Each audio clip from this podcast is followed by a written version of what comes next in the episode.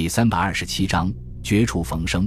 台湾的秋天若有似无，中秋已经过去好长时间，可是白天的气温依然很高，只有清晨和夜晚的凉风带来些秋天的意味。满山遍野的栾树结满红色硕果，与间杂其间的芒花、田根子草交相辉映，渲染着海岛的秋意。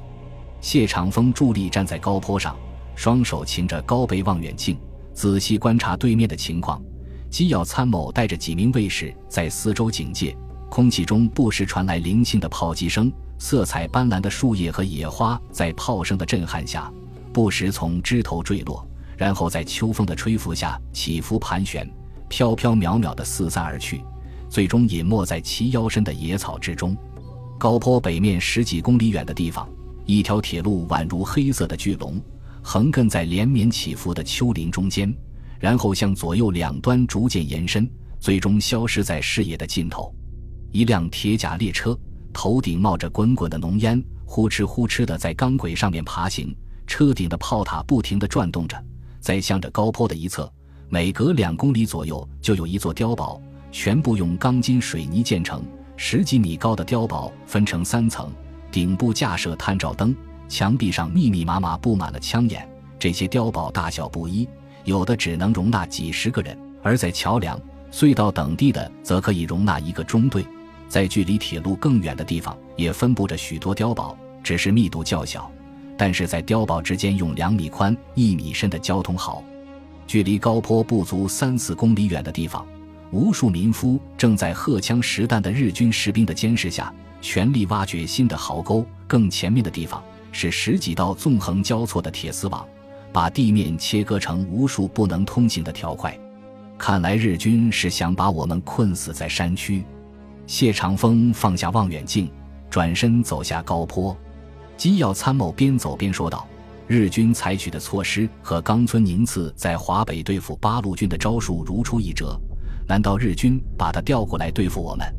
谢长风眉头紧皱，显得忧心忡忡，沉声说道：“不管是谁做指挥官。”咱们都很难应付啊！台湾是个海岛，东西宽度不过一百多公里，几乎没有战略纵深，完全无法采用八路军那些应付办法。而日军又是重兵密集，随时可以进行海空火力支援，此消彼长，形势堪忧啊！参谋看了看谢长风的脸色，试探着问道：“自从军长当上总统以后，就很少过问咱们台湾军团的事情，是不是把我们给忘记了？”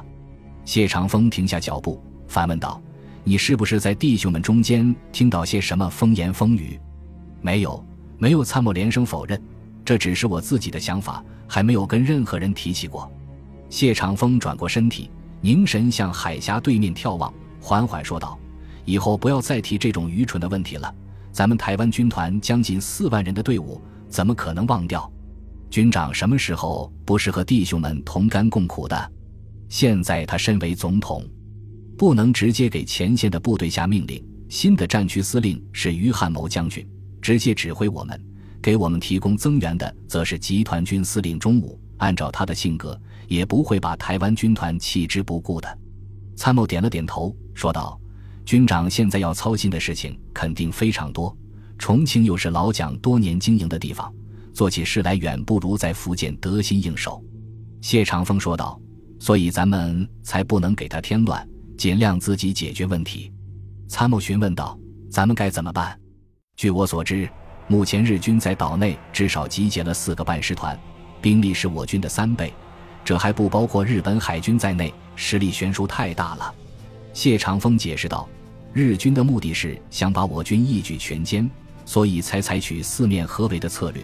这种办法虽然稳妥，但是效率却不够高。”咱们就利用夜间主动出击，尽量破坏碉堡，拔除钉子，拖延其行动。以咱们的兵力，虽然不能击败日军，但是坚持一段时间还是可以的。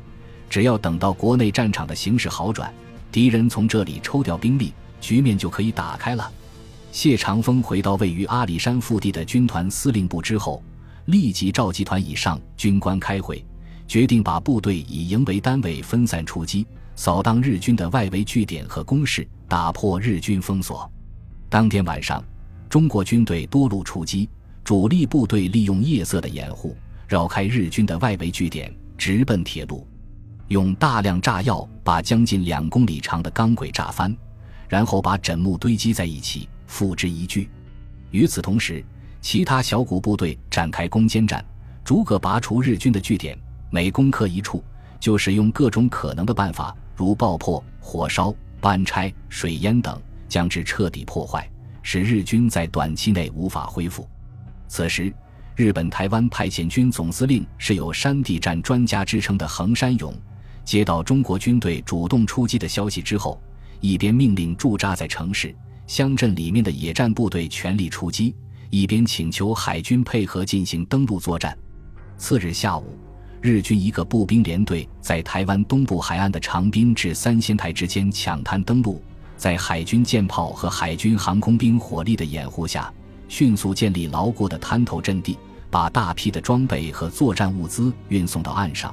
随后，日军的后续部队源源不断再次登陆，向玉山外围挺进，从而彻底切断了台湾军团与大陆的联系。实现合围的目的，谢长风当即变更部署，抽调少量部队在东路日军的必经之路建立阻击阵地，迟滞日军的攻势；其余部队全力破坏日军外围据点。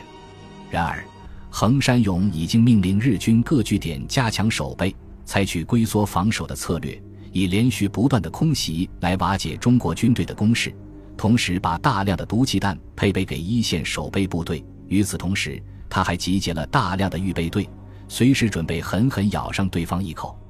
为了防止台湾民众为中国军队提供帮助，横山勇公开宣称：凡是有帮助、同情中国军队的嫌疑的，不但本人不经审判立即枪毙，其家人和邻居还要承担连带责任。激烈的战斗持续了一个星期时间，尽管中国军队奋力反击，怎奈兵力悬殊过大。在日军的疯狂进攻下，节节败退，最终被日军压缩在方圆不足三百公里的狭窄区域内。而储备的物资，由于连续的作战消耗，已经所剩无几。但是与大陆的联系又被敌人切断，无法及时补充，陷入困顿的境地。谢长风只好向福建总部请求增援。中午接到电报之后，立即和集团军的高级将领们商量对策。然而，在日军空前强大的海军面前，渡海增援显然是不可能的。唯一的办法就是出动空军，帮助台湾军团恢复一个出海口，然后从海路用夜航的方式撤退回大陆。台湾军团虽然经过连续作战的消耗，但是还有三万多的兵力，要把这么多人和装备运回大陆，绝对是一件非常艰巨的任务。不但需要出动大量的船只和兵力。还要准备承受巨大的牺牲，只要在海面上与日本军舰遭遇的话，肯定是死路一条。鉴于事关重大，中午在命令空军轰炸机中队不计牺牲，全力增援台湾军团的同时，立即把这个情况向战区司令和统帅部报告，请求指示。孙百里当即和参谋总长白崇禧、军令部长陈诚紧急磋商，商量对策。白崇禧看着硕大的军事地图，轻声说道：“从目前战场的形势来看，我军只能勉强保持防御的姿态，根本无法主动进攻。台湾军团除了撤退之外，没有别的选择了。”紧接着，他用手指着地图，逐个战区地分析起来。日军从关东军抽调的部队，主要投放在台湾、华北和华中。目前在华北地区集结的兵力已经达到了八个师团。并且有继续增加的趋势。八路军和晋绥军缺乏重武器，只能靠运动战和伏击战来袭扰日军。但是在敌人重兵密集的情况下，很难取得大的效果。华中地区的日军配备了坦克师团，机动性非常强，可以通过长江水道随时应付任何威胁。华南地区我军兵力原本就比较薄弱，也无法发起有效的攻击。陈诚急忙说道。第一战区面临的压力非常小，兵力相对其他战区也较为充裕，是否可以由他们主动进击黄河以北的日军，减轻华北的压力，同时又使日军从台湾撤军？孙百里苦笑着说道：“蒋鼎文和汤恩伯对统帅部的命令是阳奉阴违，又畏敌如虎，怎么可能主动出击？”白崇禧说道：“第一战区兵力多，问题也多。”很多部队都是新近收编的地方武装，没有什么战斗力，又和当地民众关系恶劣，这样的部队怎么靠得住？”孙百里说道：“我们必须找到日军的软肋，否则台湾军团真的就是死路一条了。在日本舰队全面封锁台湾海峡的情况下，撤退无异于自杀，所以只能在岛上坚持。”三个人重新聚集在地图上面，仔细推敲日军的部署，希望能够发现漏洞。过了几分钟，孙百里抬起头来问白崇禧：“白总长，如果反攻广西的话，有没有成功的把握？”接着他指着地图说道：“第二十一军的主力部队全部集中在广东境内，目前在广西只有不到两个师团的兵力。如果我们从福建和湖南两地……”抽调四到五个步兵师进入广西，再加上在桂林附近与日军对峙的部队，兵力可以达到日军的三倍以上，值得一试。白崇禧凝神望着地图，缓缓说道：“这样一来，势必加重广东和湖南战场的压力。如果薛岳和于汉谋能够顶得住的话，倒是可以一试。不过，日军还可以从东北和本土抽调部队，未必会从台湾调兵。”孙百里点了点头，说道：“白总长说的很对，日军在台湾已经占据了压倒性的优势。